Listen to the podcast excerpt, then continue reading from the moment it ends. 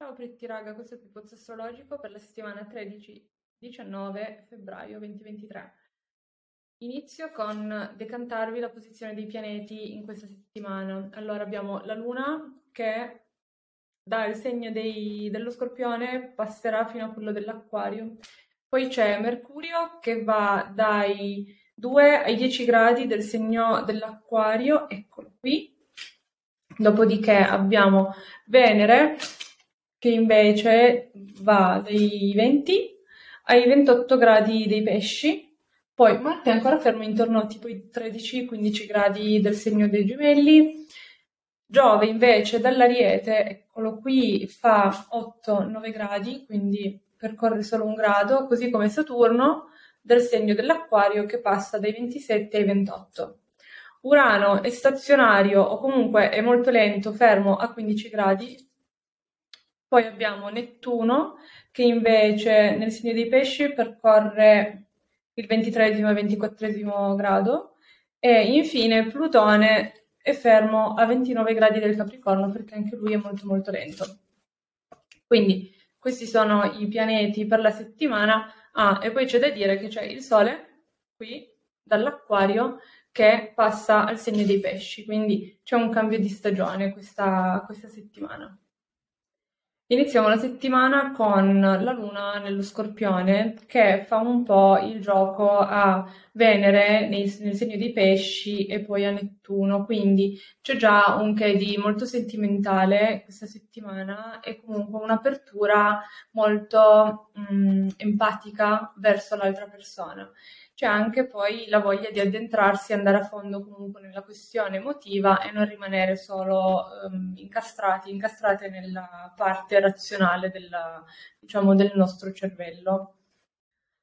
Nella notte tra lunedì e martedì, quindi tra il tredici e il quattordici, la Luna andrà in Sagittario e da questa posizione incontrerà Mercurio in Acquario e poi Giove in Ariete.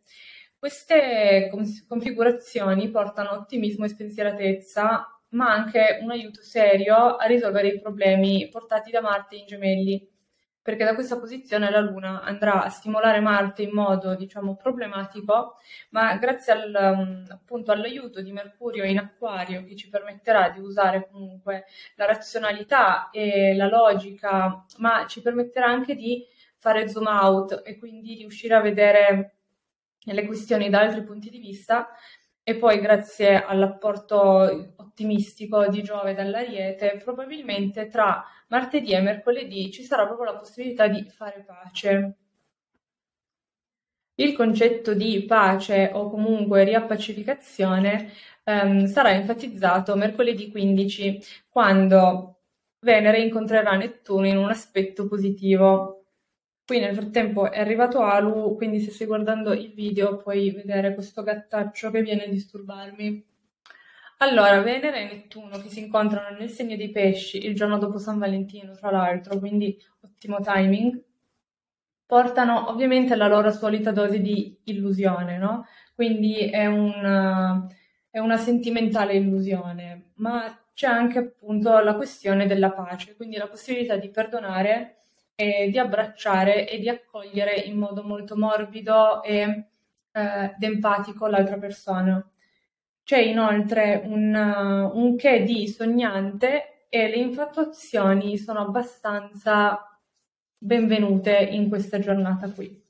Inoltre, nei miei appunti ho scritto, anzi mi sono chiesto un paio di domande, ovvero che cosa dicono i fatti rispetto ai, all'intuito?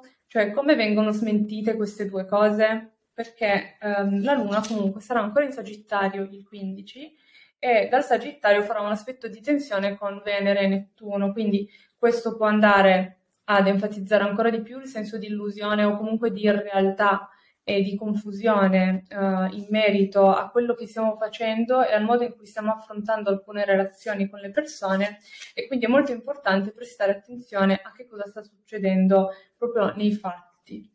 Um, questa configurazione tra l'altro mi fa venire in mente una canzone che è quella dei C S S, ovvero Let's Make Love and Listen to Death from Above, perché insomma chi è una millennial come me probabilmente la conosce. Giovedì sedici invece abbiamo una configurazione molto seria, ovvero il Sole incontra Saturno nell'Aquario, no? C'è questa congiunzione che avviene comunque una volta all'anno. Nel frattempo anche la Luna sarà passata dal Sagittario al Capricorno, quindi la situazione sarà veramente molto seria, molto concreta. Non ci sarà spazio al sogno del giorno precedente.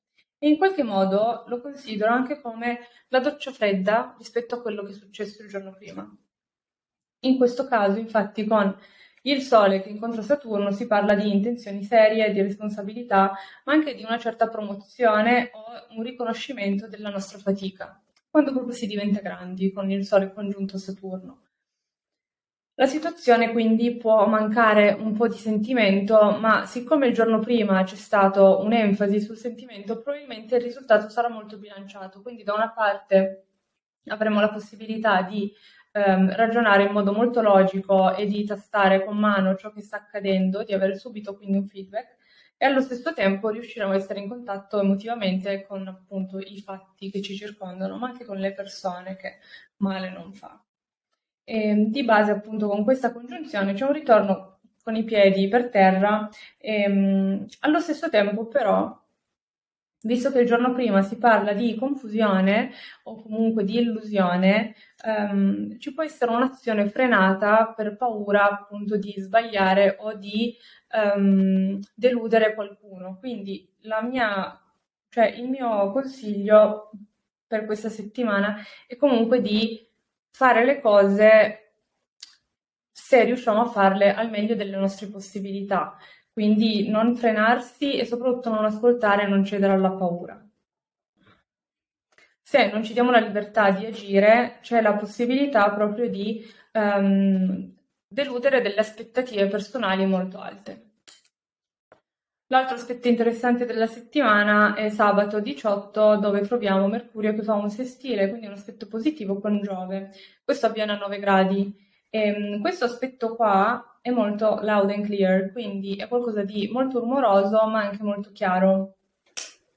In questo momento, inoltre, ci sarà anche la Luna congiunta a Plutone, quindi um, si ricollega in qualche modo al momento della scorsa settimana, dove abbiamo avuto Mercurio congiunto a Plutone. Questo ha fatto sì che ci concentrassimo molto su alcuni dettagli o comunque su alcune verità nascoste. Ad esempio, con Mercurio congiunto a Plutone è uscita fuori l'inchiesta sul Nord Stream, in cui appunto viene fuori che forse è accaduto per X motivi.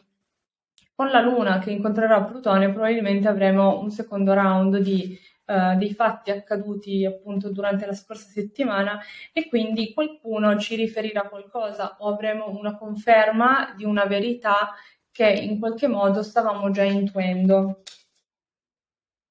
Vada come vada, secondo me qui con il sestile tra Mercurio e Giove servirà molto coraggio per parlare e dire le cose, per fare giustizia in qualche modo. E, tra l'altro, quel giorno è benvenuto anche il commercio collettivo o comunque un'azione che ci porta a, ad acquistare maggiore importanza. Oltre a questo sestile tra Giove e Mercurio, sabato diciotto il Sole in serata entrerà nel segno dei Pesci, quindi inizia la stagione dei Pesci, quindi auguri cari Pesci. Questo applauso ve lo meritate perché quest'anno entra Saturno in Pesci, anzi tra qualche settimana entra Saturno in Pesci, quindi un applauso di incoraggiamento è proprio quello di cui avete più bisogno secondo me in questo momento. Probabilmente adesso non capite il perché di questa cosa, ma con il tempo vi sarà sempre più chiaro. Infine la settimana si conclude domenica diciannove con un sestile tra Venere e Plutone. Infatti Venere dal segno dei Pesci, quasi in chiusura, incontrerà Plutone che è quasi in chiusura dal segno del Capricorno. Anche qui stiamo andando a chiudere un ciclo o comunque a rivedere delle questioni per l'ultima volta. Con Venere e Plutone si parla sempre di un corteggiamento sfrenato o comunque di grande passione, grande amore, un'intensità sentimentale molto molto forte, però anche molto concreta, perché Plutone continua a essere in Capricorno, quindi è molto terrena la cosa. Venere invece dei Pesci è molto sognante, molto romantica, ma anche molto esigente a livello di um, sentimento, nel senso che pretende la verità più pura, non le basta l'amore quello diciamo, temporaneo, no, lo vuole da qui a per sempre. Quindi, in qualche modo, domenica diciannove è il momento della dichiarazione, no? Può anche essere un momento in cui si riceve un grosso regalo, o comunque c'è anche qui una grande spesa da fare, un investimento, oppure proprio si decide di investire su una persona sul lungo termine. Quindi, per concludere, questa settimana abbiamo molto romanticismo e sentimentalismo con questa Venere che incontra Nettuno, che ci spinge proprio a vivere le emozioni al massimo, proprio piede sull'acceleratore. Mentre poi abbiamo anche molta razionalità, pragmatismo e serietà, responsabilità anche, con il Sole che incontra Saturno il sedici di febbraio.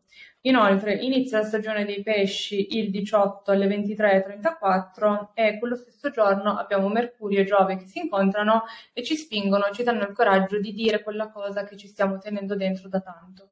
Quindi questa settimana c'è proprio un via libera ad agire, a dire e a fare, e a farlo con responsabilità.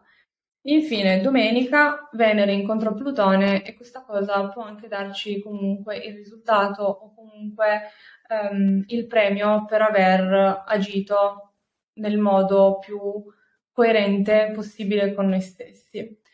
La settimana ovviamente vedrà ancora questo Marte in Gemelli che comunque continua ad agire e fare le sue cose che abbiamo iniziato tra fine agosto e inizio settembre, quindi il mio consiglio è risolvete tutti i problemi, non cedete all'orgoglio, ma comunque imponetevi perché le persone devono capire che le vostre emozioni sono valide.